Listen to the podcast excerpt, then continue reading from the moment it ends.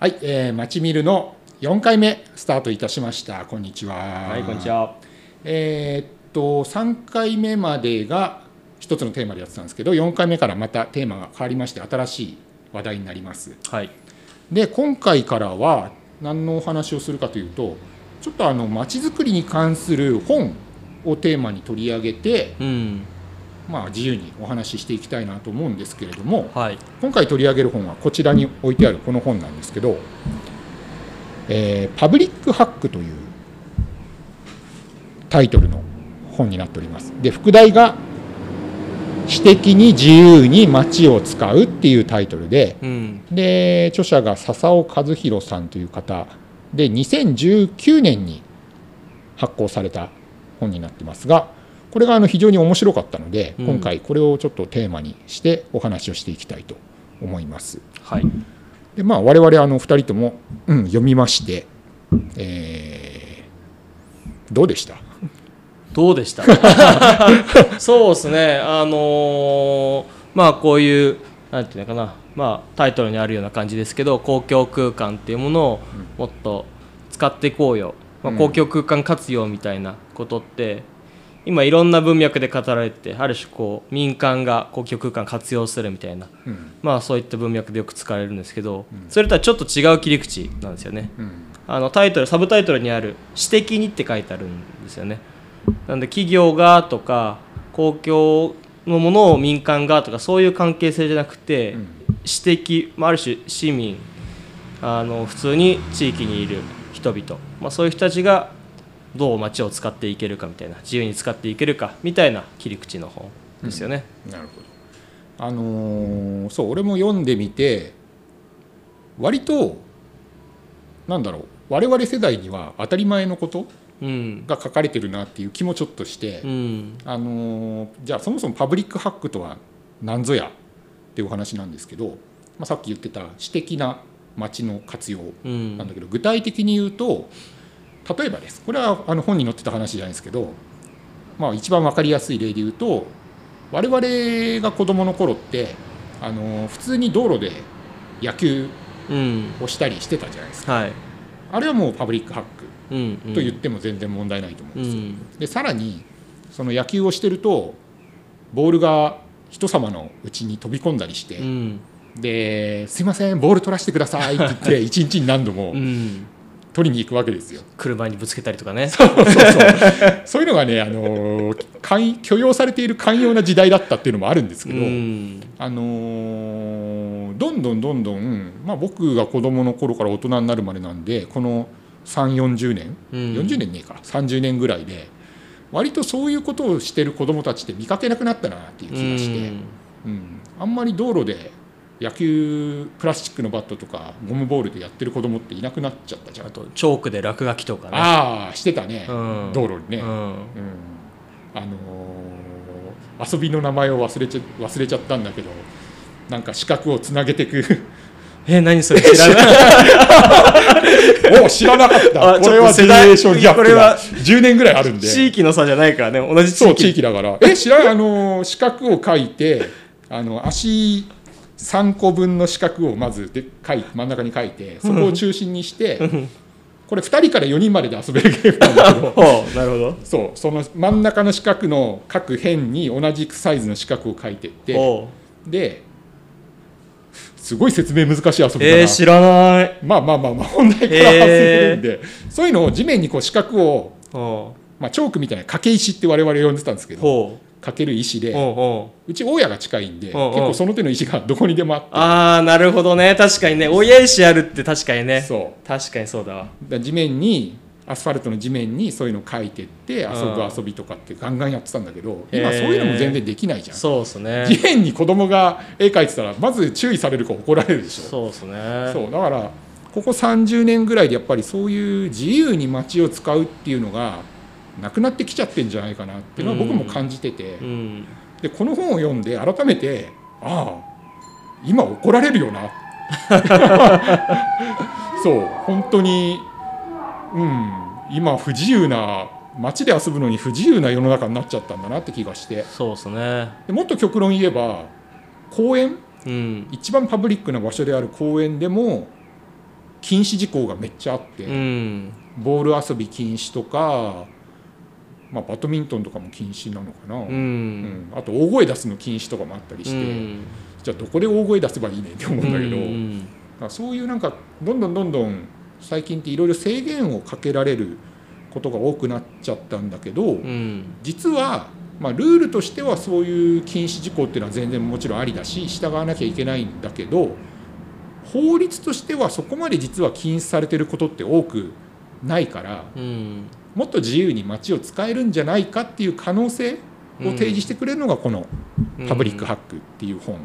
でそれが行き着く先が公共施設、まあ、公園とかもそうだしうーんもっとなんか、まあ後で具体例出しますけどそういう大きな施設を作った時にその受動的にお店があるとかそういう使い方を想定されたものじゃなくて使う側が使い方を考えてうん一緒に育てていく作っていくっていう風な公共施設の在り方っていうのを提案してる本うん。になります。う。んうん、大きいところまで行くとうんうんうね、ん。でもそれをするためにはもっと身近なところからいろいろパブリックハックしていこうぜっていうね。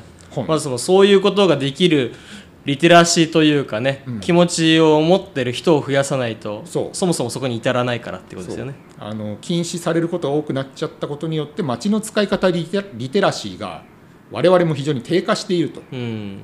だからそれをもっともう一回リテラシーをうん。作っていこうというか、うんうん。街の使い方を上手くなっていこうぜっていう話で、じゃあ具体的にどういうのがあるかっていうと一番我々2人に身近なのはサップですね。はいそうですね。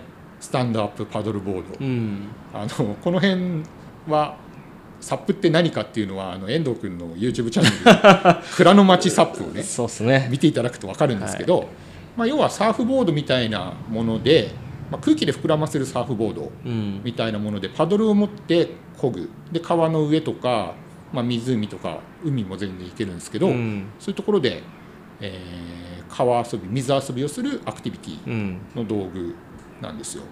でまあ普通は湖とか海とかうん。が想定されてるのかなと思うんだけど、うん。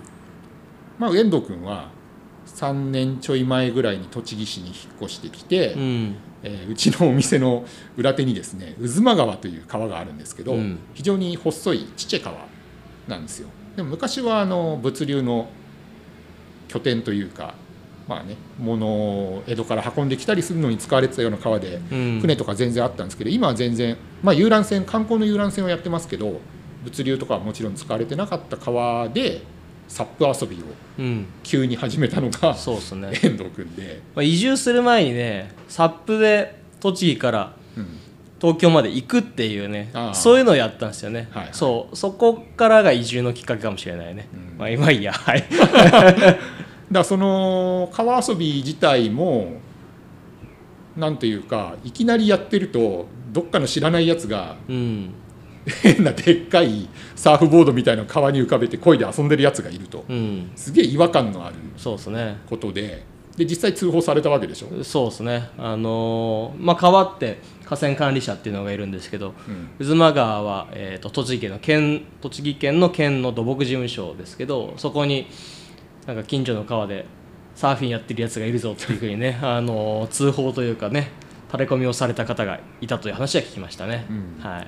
そうだからそうまあもちろんあの法律の範囲内でやってるので、うん。まあ別に捕まるようなことじゃないんですけどまあ、そういうふうにね、あのー連絡をしてしまう地域の方はいらっしゃったみたいですね。そうだからやっぱりあのー普段見慣れてないものを特に公共の場でいきなりやられるとみんな不安に思うというか不満というか不快うん。というかなんか微妙な気持ちにはなるよね。うん。あれは本当にやっていいのか。うんっていう気持ちにはなるんで、うん。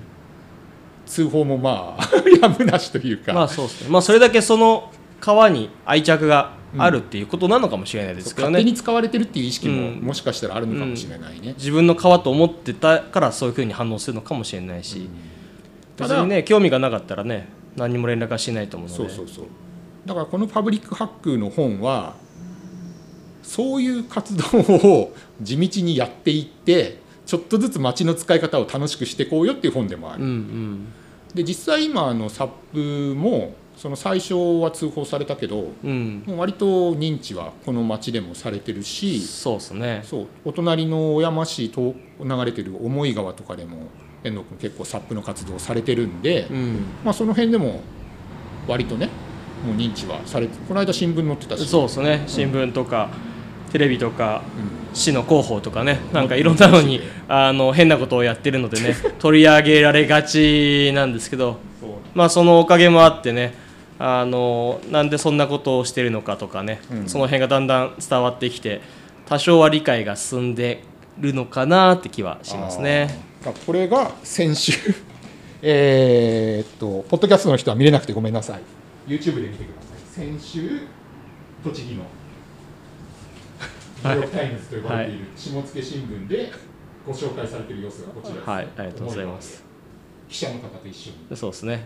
川で遊んでます、はい。っていうのがあったりしてまあサップもうんやっぱりパブリックハックの一つかな、うん、多分ね公共空間ってまあその川とか公園とか海とかいろいろ道路とかありますけどその中で一番自由度が高いというか残された最後のフロンティアはね川だと思いますね。川が一番何も あの 言われない。あそう、んまあ、なんでかって言うとそもそもそんなに人がいないからああまあ確かに。そう。うん。っていうのもあるし管理者もあの、まあ、法律の下で管理をしているので、うん。あのそのわけのわからない理由でいろいろ禁止したりとか咎めたりとかっていうのはしないっていうのはあるので、うんうん。そういう意味で自由度は今一番残されているのは河川じゃないですかね。なるほど。でもほらこの本読むと分かるけどん普通の道とかそういうところも意外と法律で制限されてることって限られるそうですね。からうん、使い方によってはもっといろいろ楽しいことできんじゃないかなっていう。そうですね。うん。道路はね難しくってあの警察もね管理してるんですよね。交通の管理者もいて、うんその道路の管理者もいてうん。それはあのじ行政だったりするんですけど、うん。ダブルで管理してる人がいるので、うん。交通にとって迷惑があることはうん。警察がダメだよっていうし、あまあいろんなねそういったで警察って実は地域ごとに判断が微妙に違ったりとかするんでね。そういったものもあったりとかしてね誰もみんな捕まりたくて捕まるわけじゃないので 捕まらないようにと思ってるとその一番やっちゃいけないうん確実にやっちゃいけない。確実じゃないか。確実にやっていいとこまでしか基本的に人間はやらなくなっちゃうので、そう。まあ、そういったところろで制約をしてるっていうのはあるかもしれない。そうね。ただそれがなんか街の楽しみ方を減らしてうん。街をつまらなくしてるんじゃないかなっていうのも、うん。そうですね。考え方としては確かにあってう、ん。うん。もっと能動的にねいろいろ使う街を使う側が頭を使って楽しみ方を考えてうん。やってった方が多分それは楽しいよねっていう、うんさっきの最初の子供の野球がやってる子がいないって話に戻るんだけど、うん。最近の子供たちは何し何をして遊んでるんだろうなっていうのが割と分かんなくって。そうですね。外で遊んでるの全然見ないんで。そうですね。ずっと家にいるのがね。うん。それもつまらないよな。結局それもそなんでそうなってるかっていうと外でいろいろやるのが怒られたりとか、うん。うんしちゃうのかなっていう気がして。まあ、人間日本国民の特徴なのか全人類の特徴なのか分かんないけど人間ってどんどん堕落していってると思っててうん。人間って本読むのももうめんどくさいから YouTube でこう要約してくれるのをね 見たりとかね、まとめられてるのがね。そうそう。なんならもう動画を選ぶのさえめんどくさいから流れてくるストーリーズをただぼーっと眺めて、うん。そう。人がレコメンドしてるものを見るみたいな、うん。そういったあの堕落というかとにかく楽な方に流れやすい生き物のせいか、うん。多分自分で考えて何かしようとかうん。自分で考えてもっと街を楽しもうっていうのがなかなかできない。そういった性質があるのような気もしますけどね。でもさでもさキャンプとか流行ってんじゃん。そうですね。うん。それはむ相反するところなんじゃない？そうですね。でもキャンプもこういうふうに言うと、ね、最近のキャンプやってる人批判になりますけど キャンプって本来って山を登っていくとか、うん。何かを目的に達成するための手段に過ぎないと思うんですよね。はいはいはい。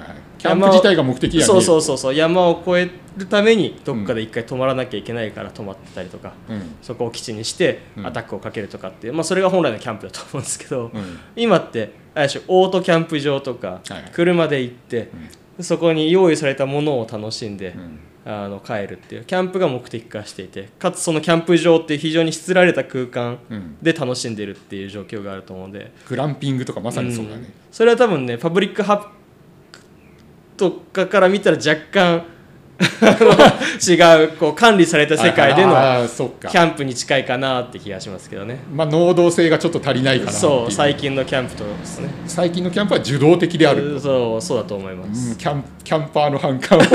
いや反感は食らわない。いやそう思ってる人は多いと思いますよ。まあでも実際にその山の中行ってキャン、あでも山の中行って一人キャンプするのもそれはキャンプの目的からやっぱ外れてはいるよね。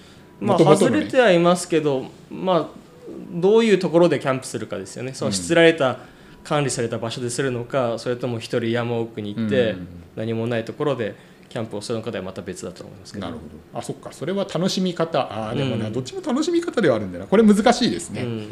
あのパブリックハックがどこまでを指すのか。うん。って難しいけど。でもこの本で言われてることはそのあんまり他の人がやることとか流行りとかに左右されずにもっと能動的に街の新しい使い方を見出していこうぜっていう話だと思うんですよ。うん、でそれをやることによって楽しい街づくりをしていこうってういう本んかな。だからちょっと異色の本うんだとは思います。これ後ろの背表紙にねこれはいはいまあちょっと見づらいと思うんですけどあのー木に、まあ、外でね木が2本あってその木2本にスクリーンをくくりつけて外で映画を見てる挿絵が書いてあるんですけどこれってパブリックハックの一つの形だとこれを読んであそうなんだと思ったんだけど僕、じうん。実はやったことあって、うん。うん、2, 2回ほど。そうだから近所の公園でスクリーン立ててうん。外で映画見るっていうのを勝手にやったことあるうんだけど、んあのー意外と楽しみって街の楽しみ方ってたくさんあるんだなっていうのは普段から感じていて、うん。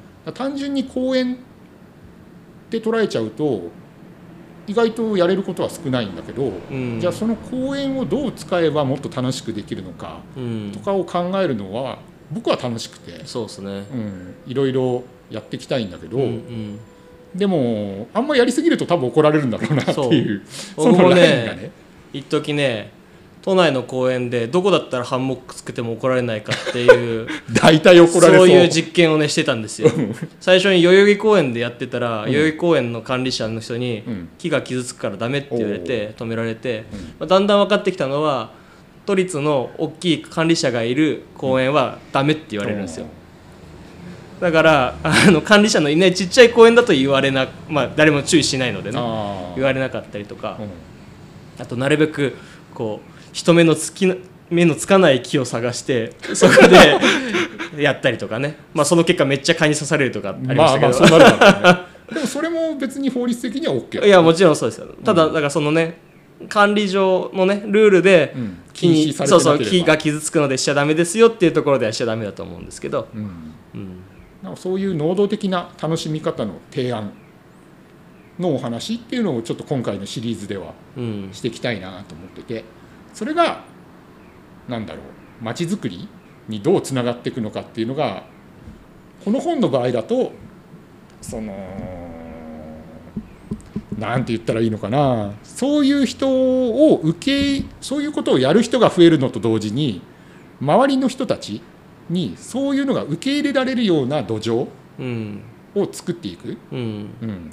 えーパブリックハックをすることでやる側も周りの人もそういう能動的な活動を受け入れられる土壌を作っていくことによって街を活性化させていこう。うんっていうことなんじゃないかとうん思うんですよね。うん。だからそのただやるだけではダメで周りの人との関係性とかああそうですね。そうそういうのもコミュニケーションとかで作っていかなきゃいけないから、そういうところからいろいろ面白い街ができていくんじゃないかなっていう提案なのかなっていう気は。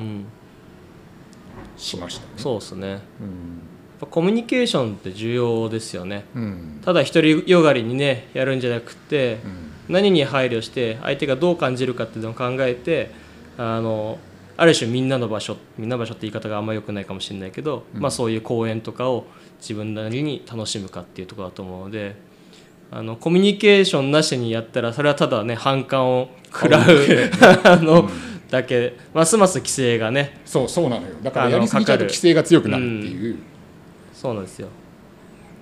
だからその街を生かすためのリテラシーを高めていく。うん。これなかなか難しいよね。そうですね。そんなねあのちょっとやそっとじゃできることじゃないと思います。うん。うん。ちょっとなんか勉強というかいろいろ何かやりたいって思った時にも事前に いろいろ勉強しないと、うん。そのさじ加減ができなくてうん。反感買っちゃうこと多いと思うんで、うん。そういう街を使うためのリテラシーをみんなで上げていこう。うん。っていうのがパブリックハックの狙い？狙いというかなんて言ったらいいのかな？やらなきゃいけないことのような、まあそうですよね。うん。それで街が楽しくなればいいよねっていう本ですね、うん。うん。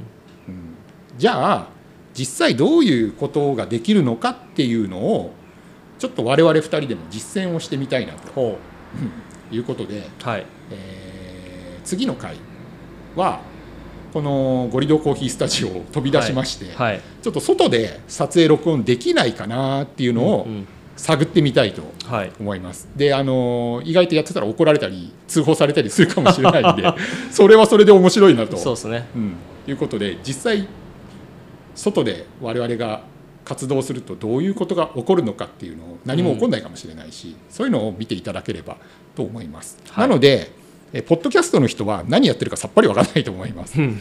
が YouTube 見ていただくとあこんなとこでやってんだっていうのが分かるんで、うん。次回に関してはちょっと YouTube 見ていただけるそといいかなと思います、のでじゃあ次回はちょっと外に出てみたいと思いますのでぜひはい。お楽しみにということで、えー今回は一旦これで締めたいと思います、はい。えー今回もご視聴ありがとうございました。はいありがとうございました